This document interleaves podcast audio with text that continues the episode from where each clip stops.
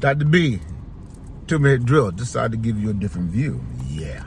Uh, ladies and gentlemen of the jury, how do you greet each other when y'all see each other again? It's very important that the way you greet each other uh, speaks to how the rest of the day will go. Let me demonstrate. Hi. How you doing? Hey, I'm doing all right. Versus, babe, missed you. Oh my God. Didn't know how to survive without you. Of course, without all the formalities. My wife calls me extra, but not extra at all, just whatever. Because I miss my wife. Yeah. So when you start off with negative, why surprise when negative is waiting for you in the end of the conversation, the end of the day? Yeah.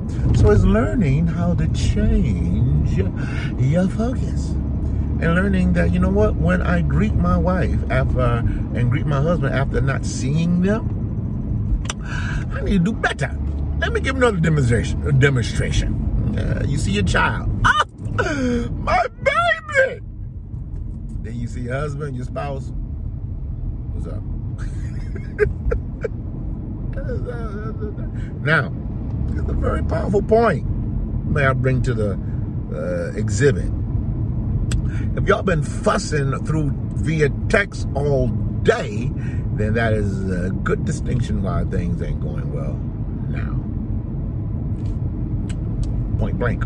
Because you all day planted seeds of discord among yourselves. And you plant seed of discord, eh, why you surprised in the end you got the great wall of pillows of China between the both of y'all. So let's work on work on our greeting when we see each other after a long day simple. But little, little, that little, that little, that little, that little twist will make a difference.